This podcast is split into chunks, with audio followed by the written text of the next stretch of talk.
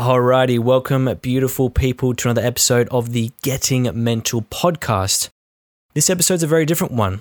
Typically at the start of the show, I'll introduce the guest and the show, but on this one we dive straight in. Scott Robinson, aka The Brain Guy, is one of the most fascinating and interesting people I've spoken to thus far, and personally had the most impact on me.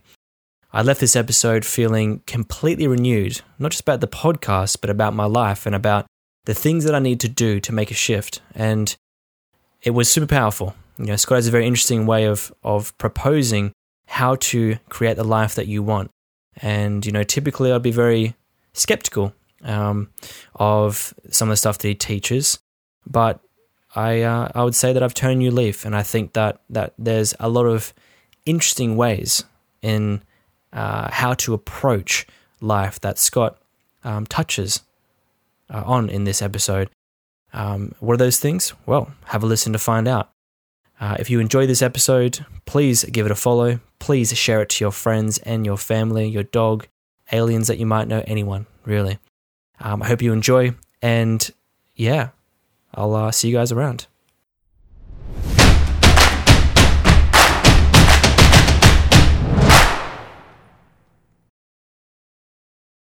The the one issue, if I was going to point it out, would be that people would use that advice as confirmation bias. You know, it's like, well, I feel this, so that means I'm right. So is there a distinction on that level? Because I can see I can see myself doing like, well, I feel this way, so then that's just how it is. That's the truth. And because I feel that way, it's it's that's that's the end of the story. How how is that different from from what you're saying? Yep, yep, one hundred percent. I can definitely understand that.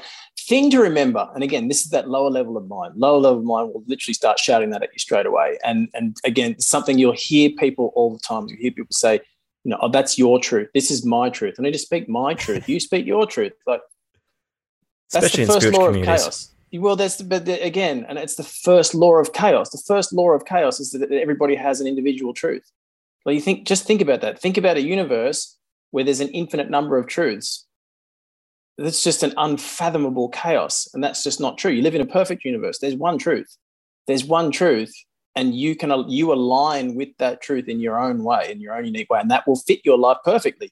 You know, and so there is one truth, which means that basically everyone will come to the same conclusion. So really what you're talking about is you say everybody has that truth available. Everybody can find it, and everybody can literally up-level their life really infinitely. But what you'll arrive at is you'll arrive at the same inescapable conclusion. And if and feedbacks to that, you can use a bunch of feedbacks to make sure that you to know that you're on the right track. So number one, if you notice that you're the output of your life, as in, you know, your behaviors, your emotions, your emotional reactions, you know, like literally abundance, the amount of love, the amount of connection and whatnot that you have in your life, if that's not improving when you've when you've if any of those things are not improving, or if all of those things not improving when you've connected to what you think is the truth, then you're probably not aligned with the truth, but you're probably aligned with something else and you've called it the truth. And so you can look at those things. If you if you still feel conflict, if you feel conflict in your life, well, you're probably not aligned with the truth. If you if you feel guilt or shame or attack, like literally if you feel the need to defend yourself by kind of attacking others, you know, and this is an attack can literally just be just some, just some even what we might deem to be gem, gentle, you know, accusatory words. That's a level of attack. Um, if you still if you feel you have a need for that, or you notice that in your life, well, then you're not really aligning with the truth. So, you know, that truth, and this is the thing we say in present moment awareness, everybody's talking about getting present, you know, like everyone's like, live in the moment, you know, smell the roses, live in the now. Sounds great. Sounds wonderful. Really cliche. Everybody talks about it. I think very, very few people actually really understand it. And, you know, it's that whole thing I'm always saying, it's that whole thing about you hear the cliche of people say time is an illusion. Or the illusion of time sounds really fantastic. Sounds like one, like you must be an enlightened consciousness if you say time is an illusion, because you must be seeing through the illusion. But then you ask people on it, they don't really know how to explain it or what it is. And so, really, if we want to take it from just the physical body perspective and what we understand, we know, you know, we say we know, and we can we can witness, we can evidence that the brain and the nervous system are literally in their greatest states of communication when they're in present moment awareness. And this is what we talk about with neuroplasticity, because the brain's paying attention. The only brain that changes itself is the brain that's paying attention. It's only paying attention when it's trying to figure things out. It's actually trying to work things out. It's not just running the autopilot, not just accepting that which it's always accepted to be true.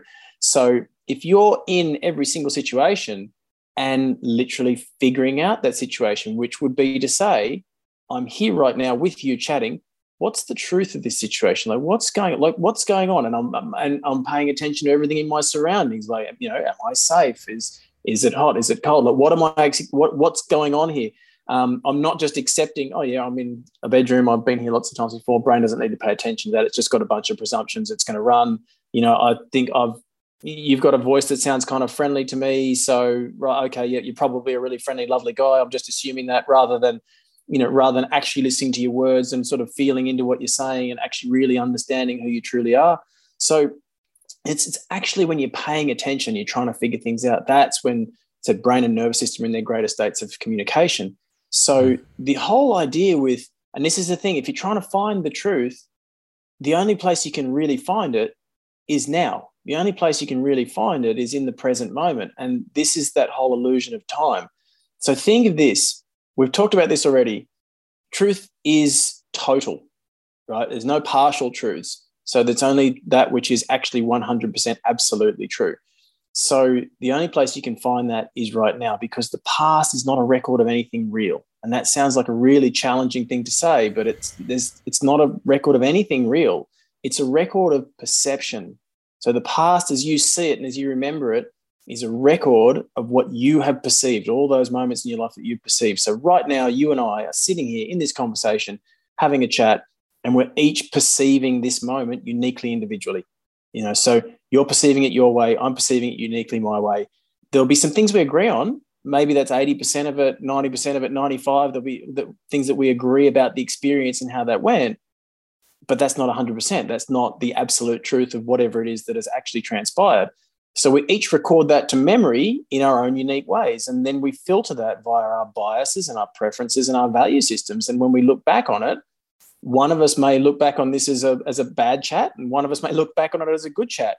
And when we each go there, because our perception can only operate in the space we give it to operate, if you've defined it as a bad chat, when you go there and look at it, because your perception is formed from your beliefs, you've already labeled the experience as bad. You've already defined the space you've given your perception to operate as bad.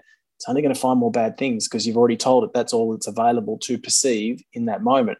So you'll just find the things that I said that you disagreed with. And if I define this as a really good chat, like, love the sound of your voice, Jesus, guy's got a good attitude, and oh, Ginny asked some nice questions. When I go back and look at it, because I've defined it as a good experience, I'm only going to remember more of those things. And that's what people experience, that when we look back at our memories, the happy memories that we look at with rose-coloured, rose-tinted glasses, they kind of get more rose-tinted over time because you continue to filter those things by, you know, by your preferences, biases, and values. And, and the opposite's true for the, for the bad stuff.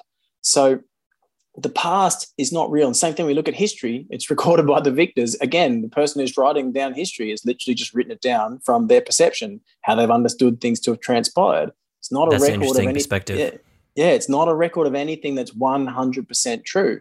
Like, and again, that lower level of mind will say, well, no, no, I remember some stuff. There's some truth there. Yeah, great. There's some truth, but that's not the truth. So we don't want to, we, we don't want to align with that. We want to let that go. We can say that's, if it's not truth, it's an illusion. And then, but, sorry, sorry, just Don. Quickly jump in there. My my, yeah. my concern with that, Scott, is I, I love the idea of, you know, perceiving reality in the way you want to. But, you know, what, what is concerning for me is when someone, and maybe this is just an underlying belief of something that's separate to what I'm saying, but when someone, you know, will will change how they're viewing reality, and it makes them a pushover in a way, if that makes sense.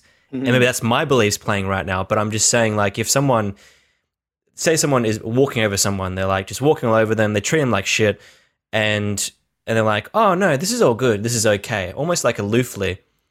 It feels, I don't know if that's a word, but we'll make it one. It almost feels like, it is now. Yeah, it almost feels like people, that's a kind of a door for people to uh, to alter reality in a way that makes them actually someone that is walk- walkable over, you know, and, and mistreated. Am I seeing that accurately, or is that just a perception on my side, you think?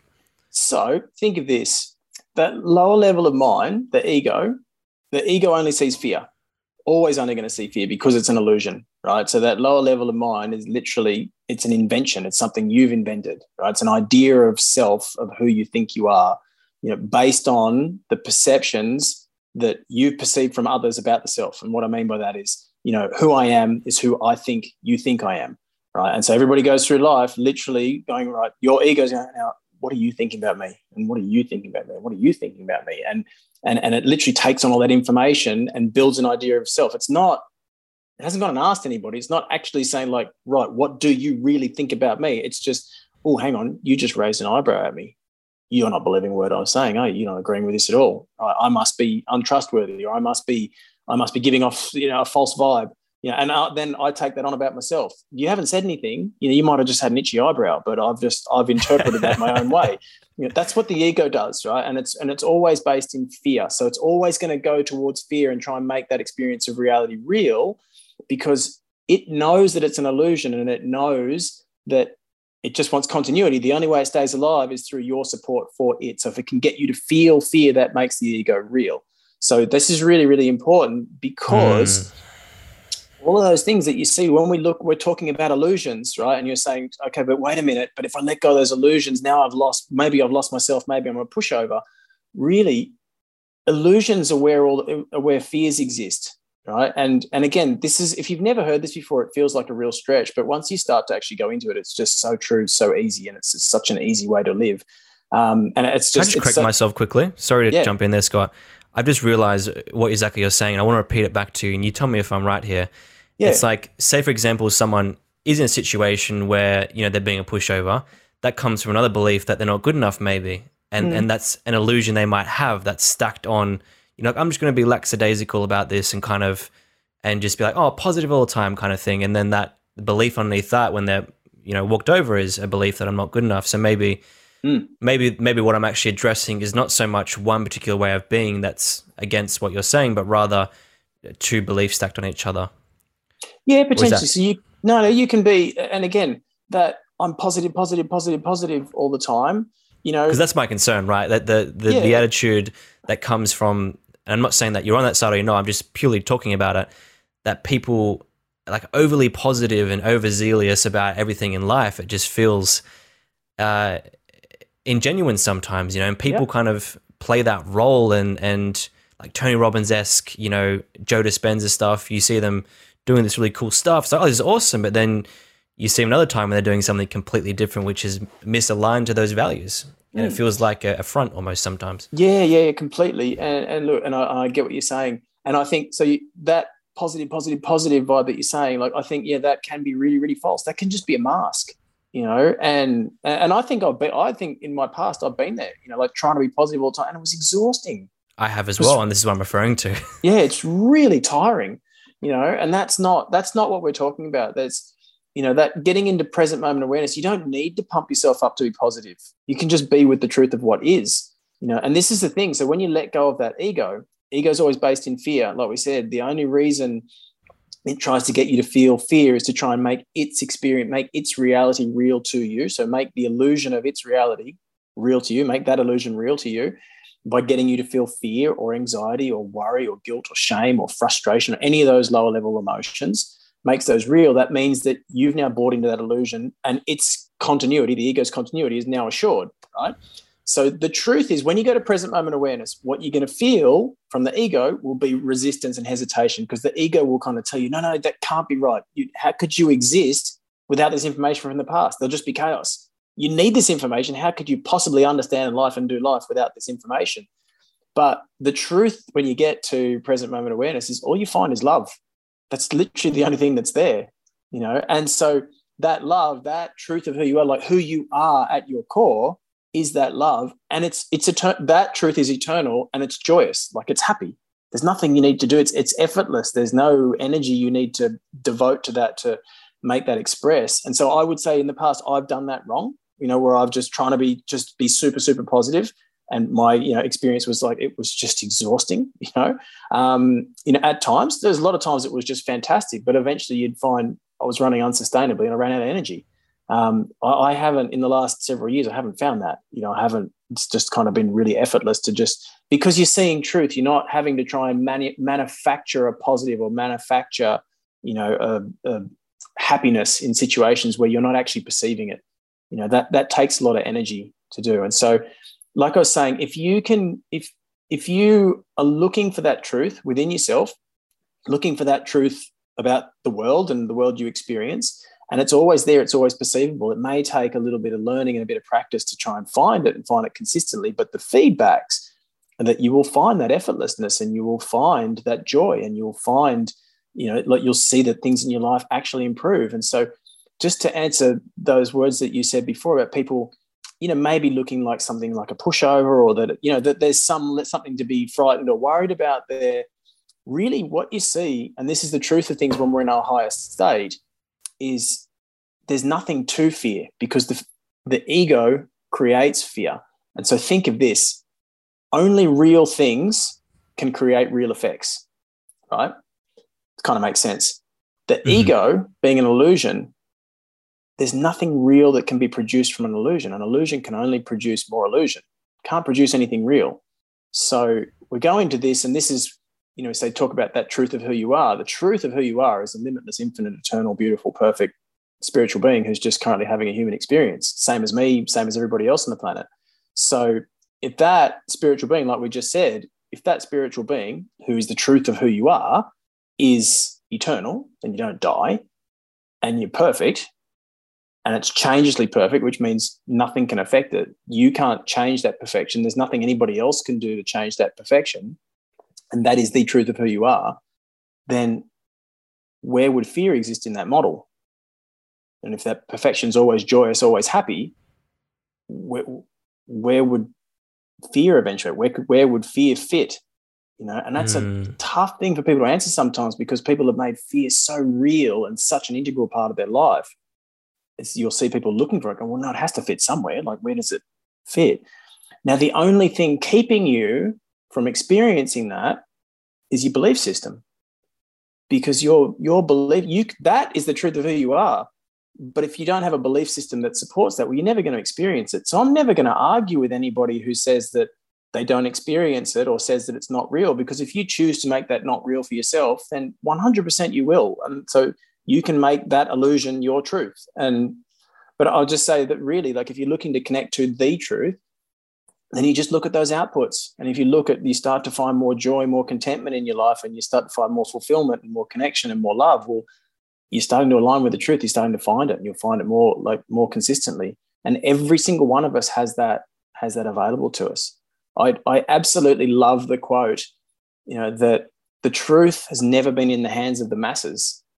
So the truth has always been in the hearts of the masters, and inside every single one of us is a master. The only thing is that we've just, we've subordinated our ability and, and our authority to others. And, you know, we've, we've, we've given our power away to what we, you know, we're looking to information. We're looking to, you know, the things Science. that we're discovering to try and, yeah, to try and find our truth, you know. And so we've, we've basically told ourselves that we don't have that available. So we're Googling it, and we're waiting for the next study to come out to try and tell us what it is. You know, so we're not looking for it. But when you go within, like, it's available to each of us to be able to connect with that, and you'll get the feedback. You know, you'll get the feedback and see that things in your life change. Mm. Does that does that kind of make sense? It make, it makes perfect sense. Um, the only trepidation I have with it is, you know, to say that the truth is guided by signals, and those signals are more abundance, more love, more compassion, more these kind of things, would then discount the fact that we have other emotions like anger, aggression. You know, like, humans have both sides to them. And and so if I'm understanding you correctly, you're, you're saying that illusions of reality, so the things that we think we are, which, uh, you know, the, the I'm this or I'm that, whatever, the illusions will show up in everything that's opposite to love and abundance and those kind of things. Is that the accurate kind of way I'm you're saying it? Yeah, pretty much. Pretty much. So okay. think of, oh, sorry, do you get more to say? Yeah, yeah, just go, quick, question, quick question on that. So then if, if that's the case, and then, you know, that if you're not, if you aren't aligned, if you aren't having those things, and you're experiencing anger and suffering, all these kind of things, which most would argue are, you know, half of the human experience and very necessary. Probably then, more, probably more than th- half the human experience, probably yeah, for a lot of people. Yeah. Sure. Then, then, then why do we have those emotions then, if the truth, which is brought out of abundance, those kind of things, why do those emotions show up? So for the exact same reasons that we said, but I would just answer that with a question. So I would say, why, whereabouts? Because again, you always want to call out limiting beliefs and falseness when they come up. You and feel free like to call out mine if you want to as well. Yeah, I'm no, happy well, to... just so, but but just look at it. So you say like, okay, hang on, I've got some trepidation around that. Like, you know, there's anger and there's fear and there's this and there's, you know, there's some of these other emotions. Um, where do they fit? And so then I would just ask the question like, do we need to have, is is there a reason why they have to be there? Is there a reason why we have to, is there something hard and fast that tells us that they have to be well, I would part answer of the human that. experience? I'll, I'll answer that with, um, and maybe, you know, maybe it's a different chain of thought, but, you know, evolutionism, you know, and, and the idea that, that we evolved into who we are because it was right for the environment and right for our upbringing and right for, mm. for who we are today.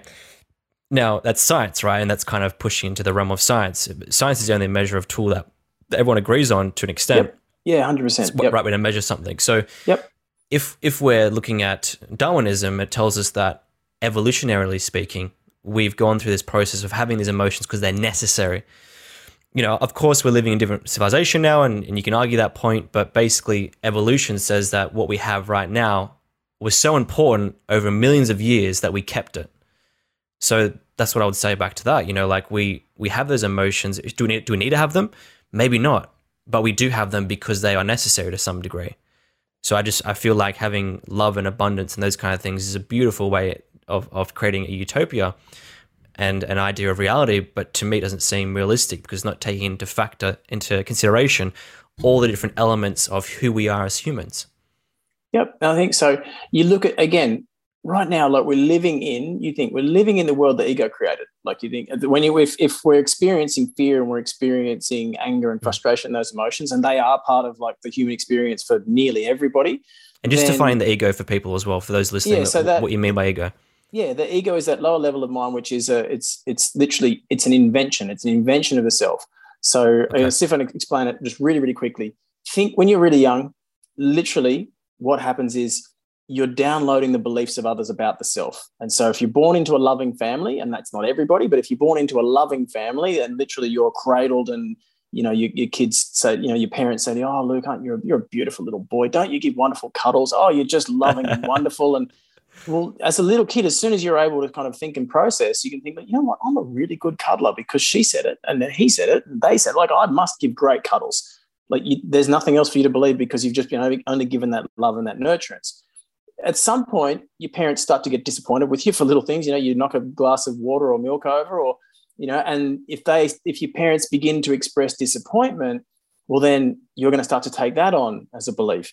And then remember, again, when we look at evolution, we say that we that the brain has a negativity bias. Brain's got a negativity bias because it's going to it pay does. attention more to things that, you know, literally negative stimuli more than than positive stimuli because we believe that our ancestors who had that negativity bias survived on more occasions as the one that had a positivity bias. And what we mean by that is if you're walking through the bushes, you hear a rustle in the bushes. If you think the worst and you think that could be a tiger and every single time you just jump, have a fight, fight or flight response and run. You survive.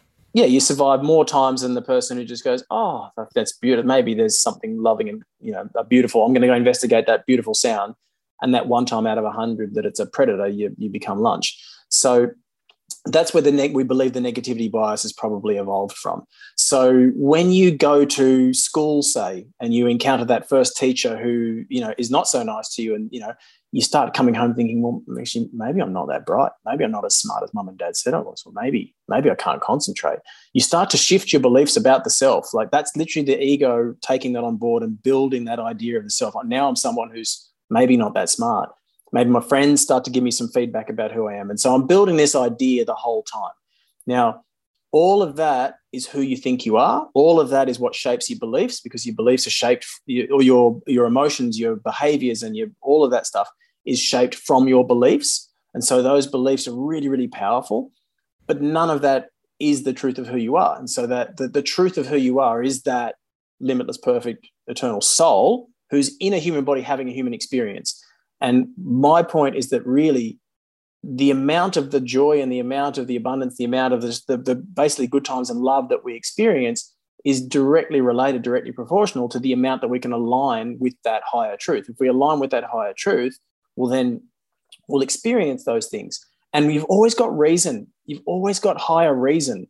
So it's like, I don't need to feel fear to know that there could be a predator or something that could be a physical danger to me. I don't have to feel fear to know that.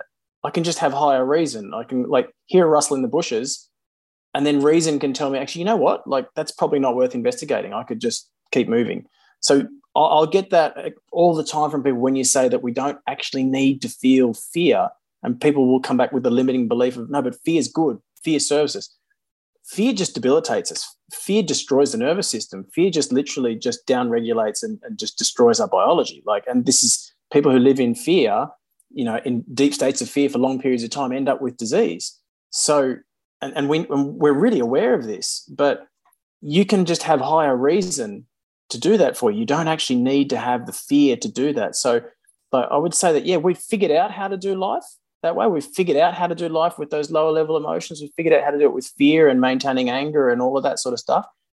But do we actually need it? That's another question. You know, do we actually need it mm. to survive and to get by? That's, that's another question. If we've got higher reason and you've got knowing available, then, which is what we're talking about, know, knowing the truth. If you actually have knowing, and think of this, we, in quantum physics, we talk about that the intelligence of the universe, a, a field of intelligence that is organizing all matter. So many quantum physicists will talk about it as the a loving intelligence, or just a, the, the the higher intelligence of the universe, or just the field it's sort of known as, or the quantum field. It's a field that's organizing all matter. Now that field is information. So, and you have this higher level of mind that's connected to that. Now, whether you have a conscious awareness of that or not, whether you've experienced that in your life before consciously or not, doesn't matter. It's something that every human has, and nearly every human denies, because that belief system doesn't line up. So you don't, so you don't necessarily experience it. Now you you can connect with that in your own unique way. So everybody will have perception, and you'll have these different frequencies of perception that will be more open in you. So you might be a visual perceiver, or you might be an auditory perceiver, or a kinesthetic perceiver, or an olfactory, or a smell, or a gustator, you know, a taste perceiver. You perceive things by your own specific combination, and you can connect with that information in your own unique way. And however it is that you do that will be however it is that you do that, but you can download that information. So you think conscious mind, which now in our society, we've kind of championed the conscious mind, because we say so we need information. We need information to sort of to solve all of our problems. And we're consciously trying to manipulate, not manipulate the information. We're try- constantly trying to understand the information so we can work with it and then produce things. Now, that conscious level of mind is literally about five percent of the processing that's going on in the brain. Your unconscious mind is the other ninety-five percent. Like, it's way more powerful. So it's that's the part of the mind that as maintains all of the programs for your behaviors and your you know, biases, preferences, emotional reactions, and all of your emotions and feelings. Now, that subconscious can literally just receive downloads from your superconscious mind, from that limitless field of information. You can download information from the superconscious into the subconscious. From there, it can just sit and marinate until such time as your conscious mind can actually catch up and understand it. If I have the belief system that allows for that to happen, then that's what you can experience. And so I would say that's what I kind of experience. That's what I kind of do with people on a one-to-one basis, and you'll see their lives change in big ways. But again, you have to have the belief system that's going to support that so that you can actually facilitate that process. If you if you want, like, I'm never going to argue with people who say that, no, that can't be a thing, because you can absolutely make that real for yourself. You you won't experience it if you want to block it. So, so that information is always available. It's it's it may be a process to sort of break down belief systems and understand it, or start to receive it, because our society kind of largely doesn't necessarily believe it's a thing. But when you do, then you can have that knowing, you can have that connection with information, and then perhaps you don't need fear. You can just have knowledge. You can just have knowledge of things and know what needs to be done, know what needs to happen in any given moment. Yeah, I, you know, I'm willing to admit that I am sometimes overly skeptical, and that there is definitely room for, for exploring that possibility. And just to run it home and to, to give an example of it to, to myself and those listening, I'd like to put myself in the the hot seat, for example, and, and give you a scenario in my life, and you can tell me, you know, how sure. I might be seeing things in a, in a certain way that's leading to this, because yeah, anyways. So, oh, you know, yeah, with, with doing this podcast, right, there's, I can speak to my mates and speak to friends, you know, and, and, and whatever, and I'm fine. I'm completely good. Just shoot the shit, have fun, get some cool information, and, and, and wrap it up. You know, this is my, tenth recorded episode with you. And, you know, my kind of default, I guess, and these are just stories in a way, but my default is to go towards more planning, more organizing, kind of making everything structured. And just the other day on, what's today, Friday, on Wednesday, I had someone on and the, the call went completely, you know, sideways. It was the, the internet started stuffing up. And then, you know, before the call, I was really nervous. And the night before I was nervous and, you know, going to, going to bed, I was nervous. I slept fine. But, you know, before the, the, the podcast, I went through a process. I meditated. I sat with the feeling. I, uh, you know, like I, I, I asked myself questions like, what would it be like if you were just calm, or like, you know, these kind of questions. And um, I, I would jump around and like try and move the emotion around my body and, and all these kind of things, right? Get in the podcast. And what I usually do, which I didn't do with you today because I'm trying something new and fresh, what I would usually do is is write out someone's bio and then read it out. Um, sometimes they give it to me, but I usually write it myself and I'll read it out on the show live and and and like, hey, this is X, Y, Z. And with my friends I've done this with, which has been two or three at this point, I think, off the top of my head, I've been completely fine. It's like, yeah, yeah, da, da, whatever. But then when it comes to someone I don't know, I will start like stumbling over my words, freaking out, like getting nervous, not breathing properly. I can feel it in my body, that nervousness, that tension. And, you know, so I've changed my approach now. It's a different story. But, you know, I, I try all these different things and that nervousness was still there. I tried to shake it out. I tried to meditate. I tried to sit with the feeling. I tried to ask myself directive questions. From your experience in doing the work that you do, what am I missing? You know, and for those listening as well, if, if they're about to do public speaking, for example, or they're about to do a podcast themselves, or they're, they're having the same issues, what are they missing? And what do you see from your clients? Yeah, cool. So let's, so I think what you're talking about is rapport, and I'm going to explain rapport, but let's just try and tie the last point together with this one, because I think they, they kind of come together pretty nicely. So rapport, holding rapport with someone, and people get described as being really good at just holding rapport, really hold great rapport with the crowd or with other people. Holding rapport is just being able to join someone else in their reality. If you can join someone else in their reality, you're in rapport. And, and that feels really comfortable and it's beautiful. You do that really well, then people just feel comfortable with you and they speak well. And that's what you're feeling when you're describing, you know, with you, just having chats with your friends. Now, what you were describing, what we were talking about before with that, you know, superconscious mind, you know, higher intelligence, the universe and that truth and that knowledge and all that stuff. And then saying, but, oh, but what if, what if I haven't experienced that? Like, you know, the conscious mind gets in the way, essentially. What we're talking about, getting a hold of that information and making it work for you. Think of this. It's like information on that superconscious level.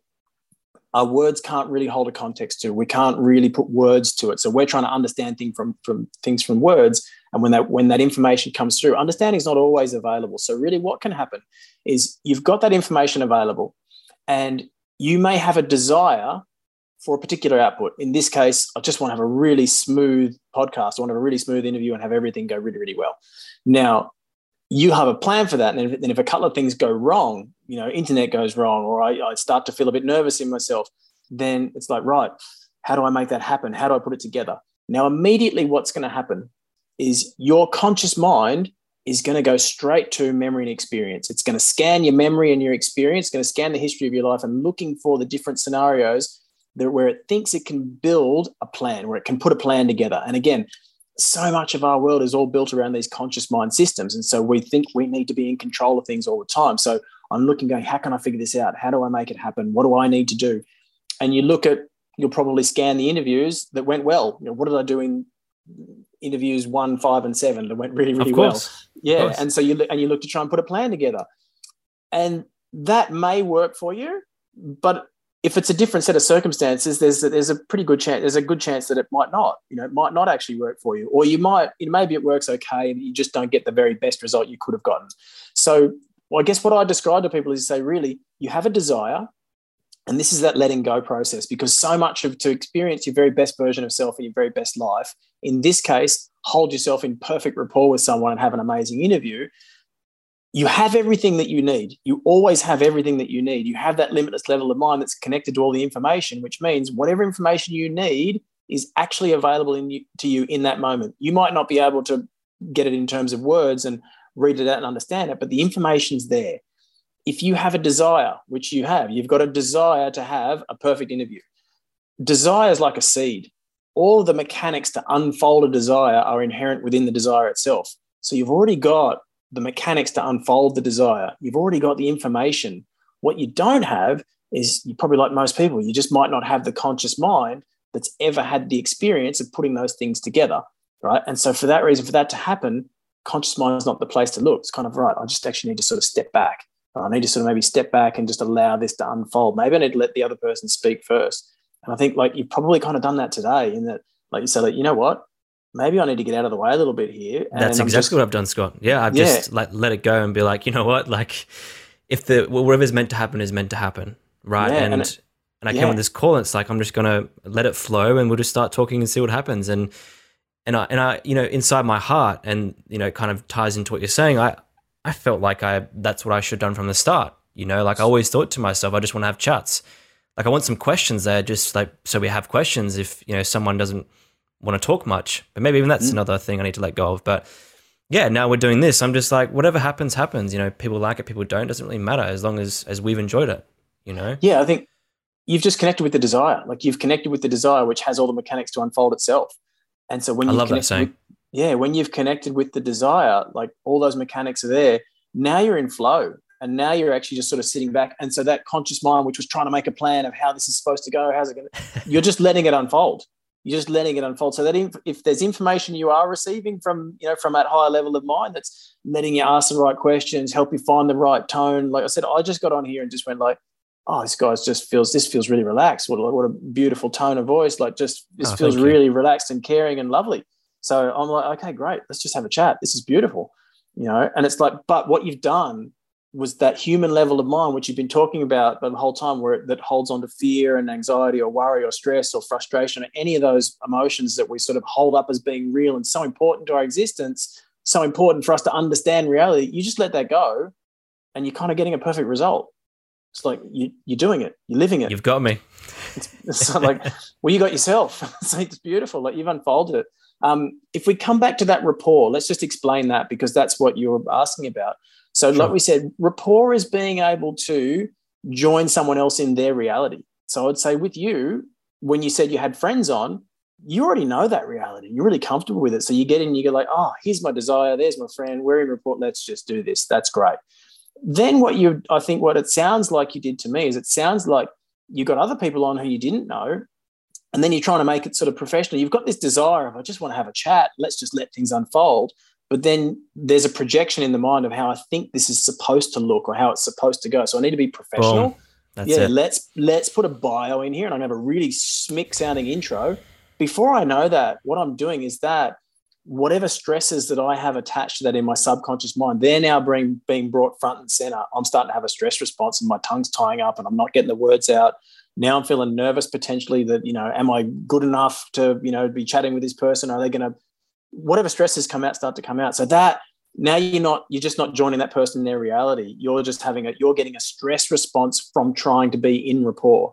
And so that's a very real thing. I work with that on people like in public speaking and, you know, or just social anxiety, trying to hold rapport. Um, and another really, really cool one is actually getting out of rapport, actually being okay with like the stress response from just losing rapport with people. And what that looks like is imagine it's like when you, you know, you say you're going to go out with a bunch of mates and, you know, you've got to get up and work the next day and they're going out for a couple of drinks and you say, look, I'm going to leave by nine o'clock because I need to get home. But you don't feel comfortable getting up and leaving. You don't feel comfortable saying, I'm going to, guys, I'm out. You know, and so you end up staying there waiting for someone else to leave. So it feels comfortable to leave. Yeah. Well, yeah. So you, but you just, you end up, you don't feel comfortable breaking that rapport that you're in with the group. And you end up staying till, you know, eleven o'clock, midnight, having, you know, way more than you wanted to. Um, and that's an experience a lot of people kind of go, you know, like get, get stuck in. They get really stuck in being able to get out of a conversation, get off a phone call, get, you know, get out of a group when they're out socially. That break, being able to break rapport is actually a really powerful thing to be comfortable with. Yeah, I mean, that ties back into what you're saying about the absolute truth. And I'm coming around to the idea of it now, and it's it's simple, right? It's what when you let go of the projection of what you think things should be, you're able to access something much deeper and much more pertinent, which is you can actually become the experience of what you want because you're not trying to be something that you're not. Mm. You know, like well, if if I sit here and try to, like, here's the thing, right? It's I can tell you exactly what it is based on what you've told me there. It's like I saw a website, it's like you need to have this, this, this, X, Y, Z for a podcast. You need to do this, this, this, mm. this. And then you look at the most successful podcasts, and they're the people that have done just what they want to do. And there's no formula to doing anything in a particular way other than, you know, there might be some ideas and routines and methods and things you can observe and analyze. But I think that in its essence, um, if you're pursuing something and you're doing something, you need to make it you, and you can't just, yeah. Mm, yeah so I understand what you're saying. That's it's epic.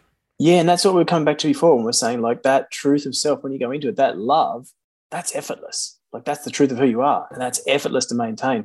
Trying to be, you know, I'm positive, positive, positive. Yeah, that's exhausting, you know, but just come back to the truth of who you are. I understand what you mean now. I understand what you mean now. So it's it's like if you realize, and sorry to cut you off, if you realize um, through real eyes, as they say, mm. you start seeing the things that you're doing, if it's not effortless, you know, if it's something that takes energy and it's consuming, it's something you don't want to do. That's feedback. Yeah, it's feedback. Like the stress or the anxiety of like reading a bio, it's like, is is that my body and my consciousness and and my my mind telling me, or my body telling me, Luke, like this is not what you're meant to be doing in this particular way. You're meant to be doing X, Y, Z. And it's the same with my old job in the past, right? Like having, doing a job and being like, oh, I need to make money, and just working here and sitting at this desk and feeling like crappy about my life. It's like they're feedbacks. And then your body starts breaking down. All these kind of things happen in order to tell you that you shouldn't be doing this. So I, I hear what you're saying. Yeah, it's beautiful. And, you know, and I mean, I, I love what you're saying. Like, I actually think I'll share with you, um, because I do this all the time. This is kind of trying how Please. I live. It's just like, just go with what feels right. Like there's, go with the truth. And it's like, when you sent me through the, the email, the original email, and I looked at the questions that you sort of said that, you know, that we wanted to, to look at. We probably touched on almost none of them today, but, you know, like that was, but, uh, but they were beautiful. I thought, oh, great questions and everything. But then there was a bunch of other things. Um, and for whatever reason, like I just wrote back and said, I'll send them to you after. It just didn't feel right to send them. It's like, no, it doesn't feel right to do that now. I don't know why, but I'm just going to, I'll just go with that. And yeah. like, maybe if I'd sent them, you would have put the whole bio thing together and then, and potentially done the, you know, I, I don't know, but I that didn't feel that didn't feel right to do. It didn't feel right to do, and now we've kind of just like both of us have just gotten into that moment and just go with the truth, and it's unfolded really, really, really nicely. Oh, that's epic. No, you're absolutely right, and that's the whole reason I didn't do it. It's like, well, I'll just improvise, and whatever happens, happens, uh, right? You know, so that's that's awesome, man. I really like that. Really cool. So I got nothing else to say, man. That's so. That's awesome. Yeah. How we how we doing for time? Are you you gonna? We're at eleven thirty, aren't we? Yeah, we are good for a little bit. So, um, you know, like like I was saying, um, you just connected with the desire. You connected with truth in that moment, and you connected with who you are. So all of a sudden, like you said, who you are starts to unfold, and that truth of self, which is always going to be better. Like people come to me all the time because they say, really, they want their best life. They say, right, I want to live my very best life. Okay, great. Can't live your very best life until you're your very best version of self. It would make sense if you're only ninety-nine percent or ninety-five percent of your very best self. Well, then there's some improvement left on the table. That can't possibly be your best life. If you found that extra five percent, that's going to improve that life. So you can only have your very best life when you are your very best, very best version of self. And you can only be your very best version of self when you are your very true self. Like you have to be true to who you are. And I learned this lesson. I used to be a personal trainer, and in personal training, you know, there's a really high turnover rate. It's like the average lifespan of a personal trainer was, you know, in the organization I was working in was like fifteen months, you know, it's like, so a lot oh, of geez. people coming, coming in really enthusiastic about doing this job and being fit and helping people. And, you know, a little over a year later, they're gone. And, you know, it seemed really clear to me really early on that if I was going to try and be motivating people from a false source, if I was going to be trying to motivate people and inspire people from creating an example of someone whom I'm not, like that was absolutely exhausting. That was just draining, you know, and I could see that, like, you know what? And it didn't get good results either. It was like, you know, um, it's people kind of see through that, but, but at the, at the heart of it, it was absolutely exhausting. And I was like, I'm not going to last. I love doing this. I would like to make a career out of it. I'd like to do it for longer, but it's, you know, if I keep going this way, like just jumping up and down, bouncing off the walls, trying to be super duper positive, I'm, I'm just going to kill myself. So it's like, you know, don't kill this thing that you love. Just find the truth within it. And it was like, okay, just be yourself. And then funnily enough, I got way better results doing that, you know? And so it's exactly that. Like, and again, that's a feedback, you know, that's a feedback to sort of finding that, finding that truth. So um, yeah, like I said, I have people come to me all the time for that, to find their very best self, find their very best life. And to do that, you have to be that very true self. That's kind of what it comes back to. And again, to be the very true self, you can only do that if you're aligned with truth. You know, so again, if you see those outputs, if you see that feedback in your life that things aren't aligning as well and as perfectly as they could, then something's probably misaligned. Something's probably off track somewhere. Yeah, and if you, people in general, it just seems like the over, overarching theme all the time is that people are attracted to authenticity. Yeah. Right? And, and it's yeah. like, if you're real and you are who you are, which is, like you said, like just being, uh, what's, what's that word you use? You're like aligning with, it's like aligning with your true self, for lack of better words. And I know it sounds so, yeah. it's it's used so much, but it's the truth to it, which is you're not micromanaging something. And when you're micromanaging a, a part of yourself, which you would probably call the ego, I guess, right? That lower self, when you're micromanaging, I gotta look this way or that way or the other way and yada yada. You start to come off as, you know, awkward or weird or anxious or, you know, all these kind of things. And that comes from the, if you were to say, hey, like, I'm really nervous right now. And then just like, all right, it is what it is. Mm. And that's, that's, I think what the, the key is to, I mean, you know, just on the topic of interviews or even just, what are interviews really? They're just talking to someone about, about life, right? It's just a mm. chat. That's yeah. all it is. It's like, why does it have to be so complicated? It doesn't have to be. Same with socializing. When you start to want an expectation of how you feel the conversation should go and you project that way of being because you saw X, Y, Z person do it and you feel like it's the right thing to do, you lose yourself and you lose touch with yourself. So yeah, in that sense, I, I, I see what you're saying. Yeah. And, and then, so the feedback for people is just to pay attention. Like we said before, present moment awareness, brain and nervous system in their greatest states of communication when they're present, so they're paying attention to what's going on. So again, look at both, for both of us, as to what's happened is there was some feeling, there was something that you got that made you sort of feel like, you know what, it feels to be more right to just improvise, just go with this. So pay attention to that feeling. For me, there was a feeling I felt when I saw the questions, just went, actually, you know what, it doesn't feel right to send that through right now. I'm just gonna, I'm just gonna let it be. Um, it would be really easy to dismiss that. Again, so you're only going to experience that truth, only going to experience the, you know, truth of things in your very best life when you have a belief system that supports that. So if my mm. belief system doesn't support that and I don't allow myself to see that, I don't allow myself to be present with it so that I can have, like, I can take advantage of, neuro, advantage of neuroplasticity and allow my brain to change so I, I perceive and see more of that and experience more of it, it would be really easy for both of us in those moments to just go, oh, that was a really random thing. That's a coincidence. Wasn't that funny? Oh, and just dismiss it, you know, and just completely dismiss it. And then we haven't, we've missed that opportunity for our brains to pay attention and literally create new synaptic connections around that frequency, around that level of information, around those feelings where we were connecting and tapping into a truth, tapping into the truth. So if we pay attention and just go, oh, wow, so that was me actually connecting with something higher, something somewhere told me that was what was right.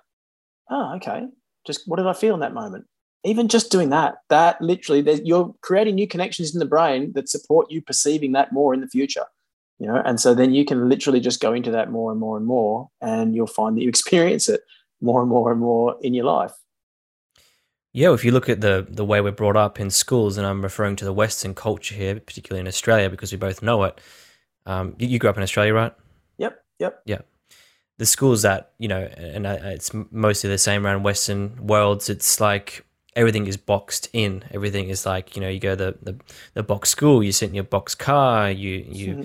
you, you go to the screen, the box T V, like everything's yeah. boxed in, right? And it feels like I'm I'm still... you know, the way that I do things, it's like there needs to be a process, there needs to be X, Y, Z, there needs to be a certain way of doing things that's that's the right way to do it, and there's a wrong way to do it, right? And I feel like, and maybe I can just take the blame myself, but also analysing school and looking at how we were brought up. Everything was like a process and like mm. this time and that time and, and, and doing all these different things. And I think that there's there should be more space for fluidity. You know, like Bruce Lee said, like be like water, right? And mm. I think that not just in the sense of movement and, and being able to move your body in such a way, although that will translate to the body, I think, which we can expand on as well.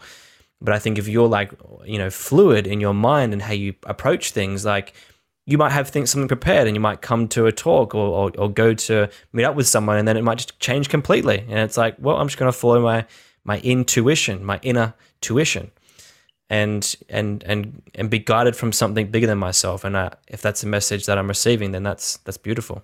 Yeah, absolutely. You know, like that's that's absolutely perfect. You know, like the like we are. For the, exactly for what you're saying, we are a systematic animal. You know, like the brain loves a routine, it loves a routine, loves a habit.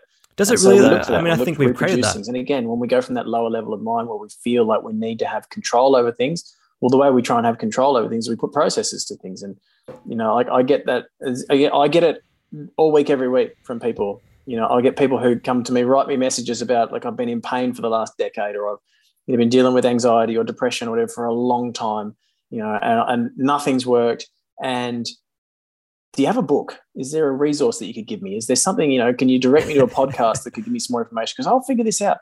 And, you know, and that people, people think that's their journey. Like we get so wrapped up thinking that, you know, that it's my journey, it's my job to figure this out because there must be a process. And a number of times I'll hear that, but what's the mechanism behind this? Or what's the process? You know, and I'm looking, so often we don't actually need that. Like, it's like there was no real process for you today. Like you just had a feeling, just had a feeling, same as I just had a feeling, and then you went with it, and all of a sudden, you know, like we got a good result. Um, there was desire there as well, and there was, you know, higher intelligence. There was there's information that we might not have perceived that was part of that. So if we want to say there was a process, the process was just getting still. The process was just actually getting still and just listening to what we actually really truly needed to do. And then information was there. So, you know, this is the thing, like we don't always have to figure things out. You know, that information is not always the savior. Information's great. Huge. I said information's wonderful, but there's a lot of times when that true information might not actually be readily available. And I guess what I see and experience is exactly, I, I tell this to clients all the time because it's exactly what you just experienced today. We say right at the start, we say, you know what, that understanding that you're looking for, like your understanding, how do I do this? How do I put this process together? How do I make it perfect? And I say, that's not actually always available. But what we can do is we can just go with the feeling, just go with what's true in the moment, and understanding will come to you down the track. You're going to get to a point where all of a sudden you're living your best life, doing what you truly want, and it, all of a sudden it's all working out. You find yourself going, oh, that's what it was. Oh, it was me that was in the way. I was blocking me the whole time. Oh, right. Okay, I get it now. Right.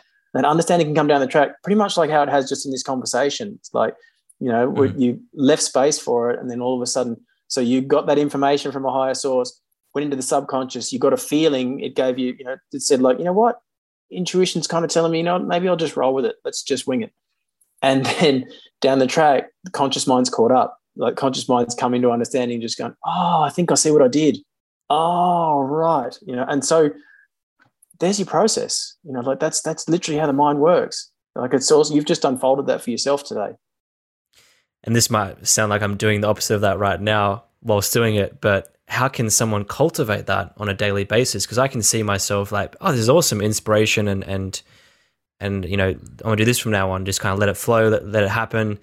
But then you almost get caught up in the act of trying to let it happen instead of letting it happen, if that makes sense. So is there a way to come back to this kind of feeling? Is there a practice? Is there a a tool, a mechanism, a question, a way of being that someone can use to put themselves back into this state of mind?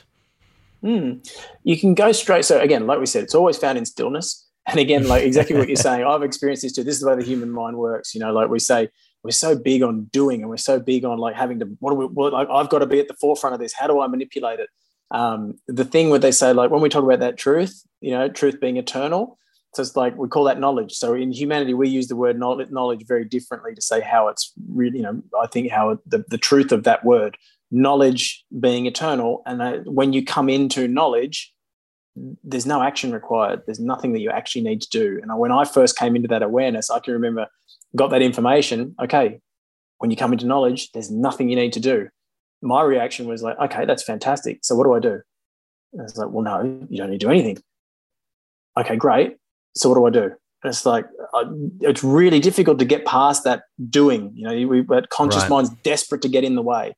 So really, like, you've already done it. It's like, it's, uh, oh, I felt a feeling. there was a feeling of tranquility came over me, or there was a feeling of just knowing, or I felt a little nervousness in my stomach, or whatever it was that I felt in that moment. And that's what you're saying about aiming towards abundance and, and love and those kind of things, because when you're not having that direct outcome, you're doing the opposite, which is you're not listening to what is yeah. right in that moment. Yeah, you're going you you're me. going with you're going with that made up plan in the mind of what I thought was right or what I thought I needed to have everything, you know, that projection. And again, come back to what we were talking before about time being an illusion, and we said the past is not a record of anything that's one hundred percent true. If it's not one hundred percent true, it's not actually true. So by definition, it's an illusion. The future, and so when you're saying like, how am I going to work this out moving forward? The future is just a collection of projections. Another word for a projection is a fantasy. A projection is just something we've made up about what, how we think things are going to unfold. And we might, again, say, oh, I think there's some truth in that. Some of that's going to unfold. Okay, great, but it's not one hundred percent true. Those projections are all just made up from that information in the past as to how we've understood the world to be, or how we've understood things to be in the past. And we've just worked out that that was illusory. So the only way we, only place we can find truth, like real, real truth, is now. Because again, like in quantum physics, we say that's the only time. The only time is now, right? And so that's where you can actually feel in and get that truth. So if you found it in a feeling, if you, for some people are auditory perceivers, they'll actually hear a voice from within. You know, I, I don't get that so much, but you know, like I'll get more feelings. Some people will see visions and whatnot, but each of us has those different channels of perception kind of available to us. And it may take some training, may take some practice, but exactly what you experienced, whatever it was, that feeling of knowing or just, oh, this just feels right. You can anchor into that. And then when you feel it, like you can, you think, okay, I think I feel that again, you know, okay. Then I can go with that. And it's like, okay, look at the outputs. Did that work for me? Did it unfold perfectly? Or did it, you know, or was I getting in the way somewhere? Did I misinterpret it?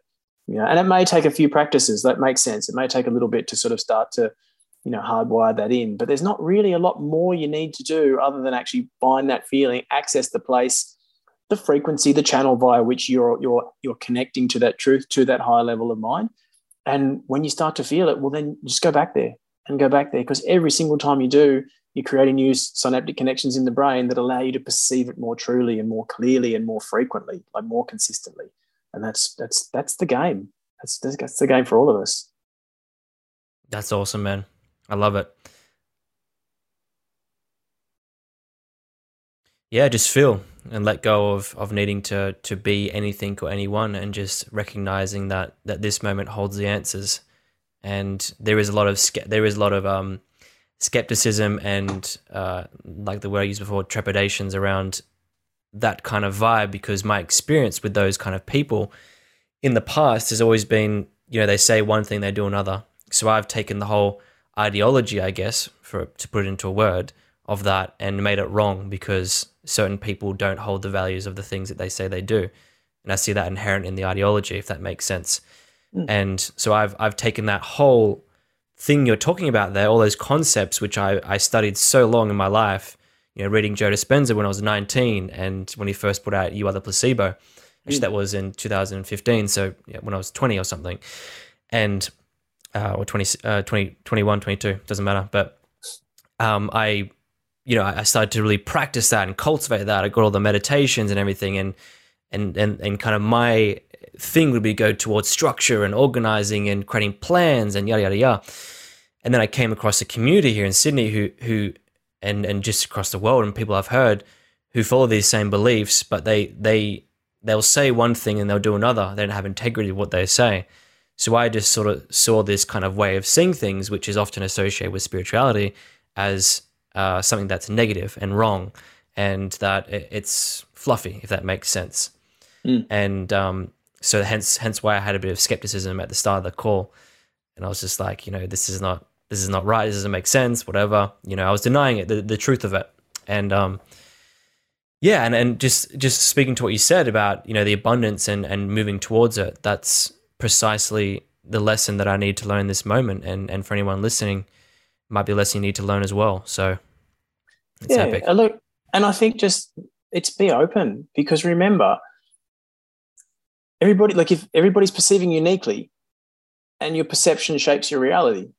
So it means that literally everybody's walking around their own, rea- own reality. Everybody's literally walking around in their own unique reality. There's an infinite number of realities. So, and remember, the brain and that lower level of mind just wants survival. That's all they want. So if somebody challenges your reality, gives you something that, you know, literally makes you go, whoa, hang on, that doesn't fit within my reality, that's gonna that's potentially a survival level threat, because the brain's trying to I predict hear. everything. It's keeping itself safe via prediction. So when I come on here and start talking about this intelligence of the universe, let go of systems, let go of processes, just feel, like, sometimes the easiest way to feel safe again is just to tear down that other reality, just literally poke holes in it, make fun of it, you know, rip into it, you know. And a lot of people do that. They'll get really aggressive straight away. And unfortunately, like, they'll just kind of miss that truth that's there and available for themselves. So the biggest thing is just understand that you're safe and just perceive into it, just allow, just feel into it, let it, let it be whatever it needs to be, you know, and then you're not blocking yourself off from the benefits that that situation, that person, that whatever it is, is presenting you with. There'll be something there that you can take away that you'll be able to learn from and benefit from, you know. And if you, and if you want to just tear it down initially without looking at it, well, then you just, you very much just stay stuck in your own reality, and, you know, and you kind of, you kind of never grow. So, you know, like, it's an awesome thing, really. I'm super grateful that you're just sitting here, just being able to be open and just, you know, like, literally take on board something new, something new, and then take what you need that actually works for you out of that. And then, you know, who knows, you see where your life goes after that. That's epic. I do have one question though. If if it's just about feeling the present moment and doing, you know, what, what feels right in that moment, why do people, why should someone come and see you and see a coach? Mm. So, yeah, look, because a lot of people just, I think, struggle to get out of their own way. That's the thing. It's like, can you, so look at the outputs. And I think this is where I've been on, on social media with people all the time saying, look, if, if you feel your journey is do this all on your own, great. Here's a bit of information. Go do your best. You know, if, if you take this away and because you're convinced you're meant to do it on your own, and you come back in twelve months time and you're still exactly where you are, might be time to reach out. Like, if you're stuck, I generally see people once, twice. If it's a really complex dysfunction, we might see people, you know, a few times. It's rare that I'd see someone more than five times. That's a really complex dysfunction. Like, putting truth into the system. Must be effective then. Yeah, putting truth into the system just changes things enormously. So, and and we don't have systems that do that. We don't, like, our society's not set up that way, you know. So it's very, it's very much like, if you struggle to get out of your own way, and it's like, you think of the aha moment that you've had here today, like just sort of seeing what you did and how that unfolded. Like, you don't really need much more after that. It's like, oh, okay, I think I get it now. I can see what I need to do. Like, okay, just give people that, and then, you know, you're away. You can go and figure it out for yourself. But yeah, a lot of people, exactly like Joe Dispenza's book, people, a lot of people really struggle to get past that habit of being themselves. And if you, if that's something that you're aware of but haven't been able to do, well, then yeah, you reach out, because your journey is not to necessarily figure it out. Your journey is all the good stuff that comes out of the unfoldment of you just being your true self, you know, and that's always there. There's nothing that needs to be figured out about your true self. It's always there. Maybe you just need to get who you are not out of the way. And that might be why you need a coach or a bit of help in that moment. Epic. And just expanding on the, the outputs part, what that means to me is, you know, there's a quote from Carl Jung. He says, you know, if you want to see, you want to understand someone's motives, or I guess, For, for this conversation, who they are, see how they, where they are right now and what their outcomes are. And that's what they're, you know, in, in the words you mentioned, their lower mind is, you know, if someone is self-destructive or they're, they're you know, they're, they're trying to please people or whatever it might be, the reason they're at that point in their life, because there's some part of them that wants that and they're living in that part of themselves. Mm. So, you know, the outputs part could be that, right? Mm. And then, well, same thing, those outputs, but then like when you're saying looking for feedbacks, that present moment awareness, like we said, the truth is mm. when you feel into present moment awareness, when you're truly, truly, truly present, and you can save yourself hundreds of years of sitting on, the, on a mountaintop trying to meditate to find the truth. If you just literally feel into that instant. Like you can literally get there in sure. an instant. It's a moment. So when you get there, if you find, like the only thing that is there is love. So if you feel into that present moment and you feel something else, that's a feedback. It's like, okay, now I'm feeling anxiety. I still feel worried about stuff. Okay, well, where's that coming from? Well, I'm really worried about this thing in the, oh, that's the future. Right, that's not present moment, because the present moment is no information from the past, no information from the future, just what am I feeling right now? So if, I'm, if I feel into the present moment and I think I feel worry, I can just try and take a moment to localize. Where's that coming from? Okay, that's coming from the future. Well, I said no future in this space. So, okay, let's let that go. Let's come back and find the present. Maybe I've got to do that twice, three times, ten times. But when I finally find that love, when I finally find that feeling in the present moment, well, now I'm actually ready to start making some decisions about what's right for me.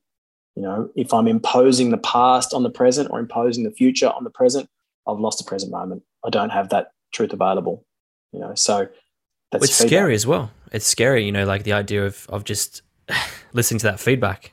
You know, I'm thinking about now and like things in my life that I'm doing that potentially isn't really aligning, you know, and, and yeah. like things that I want and I desire. And it's like, oh, that's, I should, I should do that. I just should do it. Just, just start it, see how you go kind of thing, but it doesn't feel right for me. Yeah. You know? But then, but again, always go back to, like we said before, go back to that ego, that ego level of mine will always try and give you fear, and it'll always try and tell you, oh, no, no, there'll be chaos there. Like, don't go, don't let go of the past. Like, how could you possibly do the present if you don't have the past? Like, it will always try and give you that because it's trying to make itself as real as it possibly can to you, you know, and then it's the ego that's created the past, the ego that's created the future. And in that future are all the projections about how I thought I decided life was supposed to be to make me happy. And really my true happiness is probably never ever going to look exactly like those those projections. You think when you're when you talk about manifestation, like talk about manifesting things, you don't want to be the one from your limited conscious five percent level of mind. You don't want to be the one that's filling in the details on your manifestation, on your dreams. Like you want that infinite level of mind. You want the universe to do that. Like let let the infinite level of mind that's connected to all knowledge, let that fill the details in. You know, you just connect to the desire. Do what you did today, which was just, you know what, I just want to have a chat. That's how I set this whole thing up. I just want to have conversations and learn stuff, see what comes, see what unfolds. And then what unfolds will always be better than what you what you set up in your projection. You know, mm. so and then when you're able to do when you see that, then it's like, ah, so if I let go of the projection, oh, that actually leaves space for whatever's supposed to unfold to come in. Ah, right, it was me again. I was blocking it again. Right, I get it. You know, that's kind of that's that's where we find ourselves. Well, I think I've learned more from this than anyone else probably has. You know, I hope everyone has learned a lot, but for me, this has been incredible. It's been amazing.